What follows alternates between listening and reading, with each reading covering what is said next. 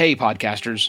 Before I get to the episode, I want to take a moment to address the June 24th Supreme Court decision to overturn Roe v. Wade. This decision stripped away the legal right to have a safe and legal abortion. Restricting access to comprehensive reproductive care, including abortion, threatens the health and independence of all Americans. This decision could also lead to the loss of other rights. To learn more about what you can do to help, go to choice.crd.co. That's choice.crd.co. And I encourage you to speak up on your podcast as well. Take care and spread the word. Intentional or not, your listeners have feelings for your podcast. Understanding how your episodes influence their emotional state is key to strengthening their connection to your show.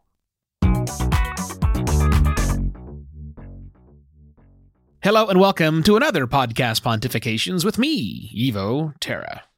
Not to get all emotional about podcasting, but I'm going to at least talk about emotions in podcasting. More to the point, I'm going to help you think through the emotional response your podcast elicits from your listeners. Because that happens. We are emotional creatures. We have emotional reactions to even the most mundane things. And I know your podcast is anything but mundane. I first tapped into this years ago in business. One of the ways you uh, get better at doing presentations, you, you learn a lot of things, but one of the things you'll learn in that process is that a, a trick is to understand the emotional state of your audience before you begin your presentation. And then through your presentation, leave them with another state. Doesn't always work, but that's the general idea. People come in with these set of assumptions. I'm going to give this presentation, and afterwards, I will change their assumptions.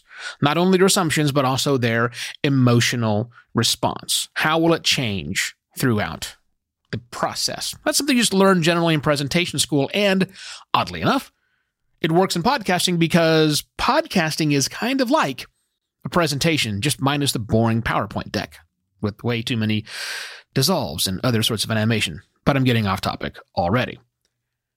Podcasts elicit a common response. Podcasters intentionally, or sometimes not intentionally, put out episodes that cause people to feel a particular way.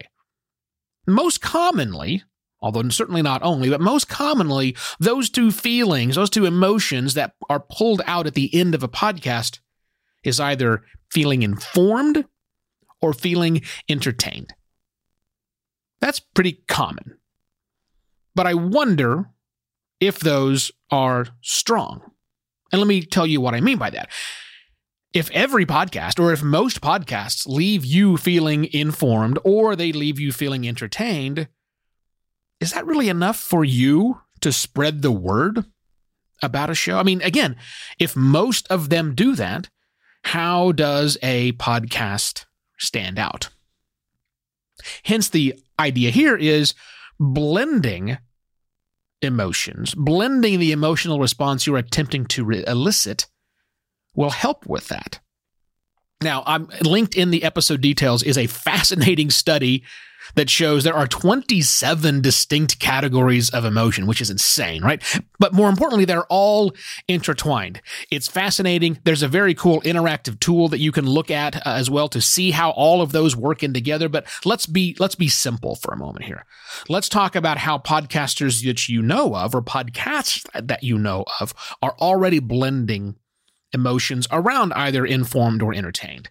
Like take hardcore history for a moment. Show by Dan Carlin, long running, four and a half hour, crazy long episodes that come out once every glacier period.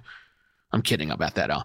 Dan's show is definitely you're informed by it, it's history, but you're also entertained. So he's taking both of those primary emotions and blending them together, and probably a lot of other things as well, fascination, whatever. But at the high level, you're both informed and entertained when you listen to hardcore history. Sleep with Me podcast, done by my buddy Drew Ackerman.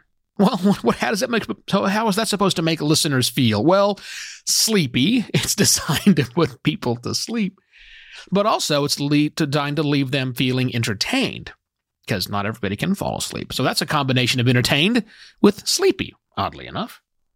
What about horror shows? Horror shows are pretty popular. We have lots of horror shows out there.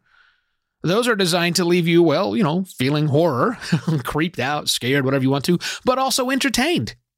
That's why we go to watch scary movies. My wife and I just watched both chapters of It last night, back to back. My show, Podcast Pontifications, yeah, informed, but more importantly for me, I, I want to leave you feeling contemplative.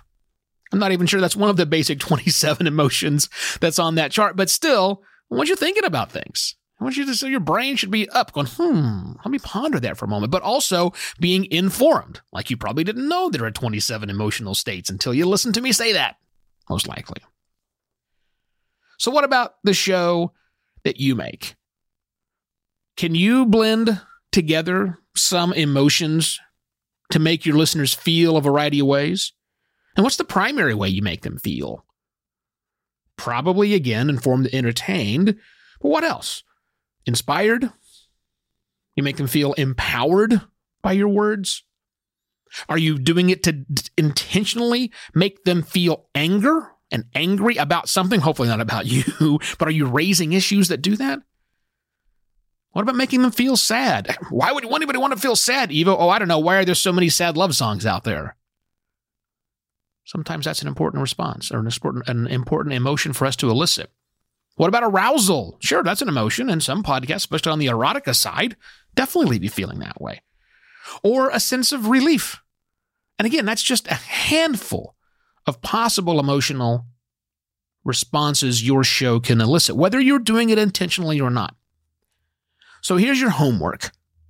I want you to map out the two, so it's not really much of a map as much as writing down two things.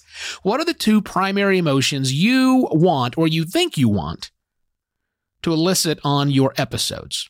Go ahead and write those down on a sticky note. Whatever they happen to be, write them on a sticky note, put it where you do your show prep, put it right next to your microphone, put it right next to your on your on your screen where you write your scripts, or your outline for your show, and stay there Make sure that your episodes do at least those two things. You can blend in others. You can blend in others, but make sure if that's really what you want to do, try that. Stick with it for a few episodes and see if you're right.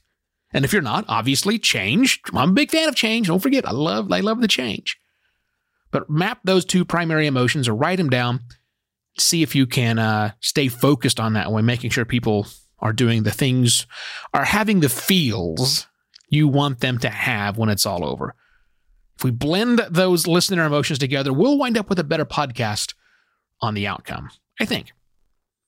Now, obviously, if you liked what I had to say, please go to buymeacoffee.com slash evoterra. And if you are feeling contemplative and well-informed, and if that is enough, I would love for you to share podcast pontifications with another one of your working podcast friends. Okay, tomorrow let's just get through tomorrow, shall we? Let's get through today. Today's one thing, tomorrow's another thing, and then I shall be back tomorrow morning for yet another podcast pontifications. Cheers.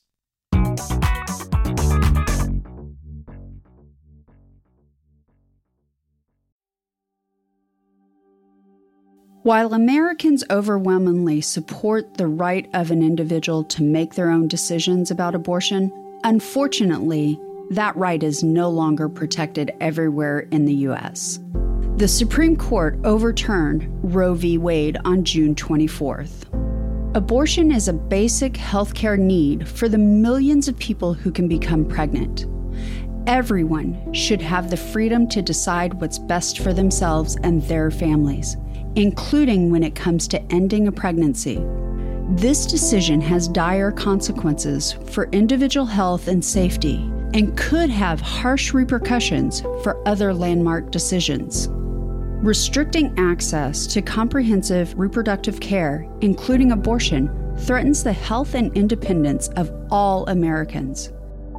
Even if you live in a state where abortion rights are upheld, access to safe medical procedures shouldn't be determined by location and it shouldn't be the privilege of a small few.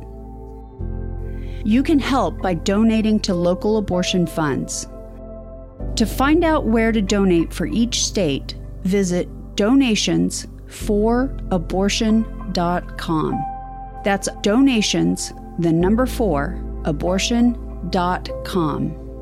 If you or someone you know needs help, or if you want to get more involved, here are five resources. One, Shout Your Abortion is a campaign to normalize abortion. Two, Don't Ban Equality is a campaign for companies to take a stand against abortion restrictions. Three, Abortion.cafe has information about where to find clinics. Four, PlanCpills.org provides early at home abortion pills that you can keep in your medicine cabinet. And five, choice.crd.co has a collection of these resources and more. We encourage you to speak up, take care, and spread the word.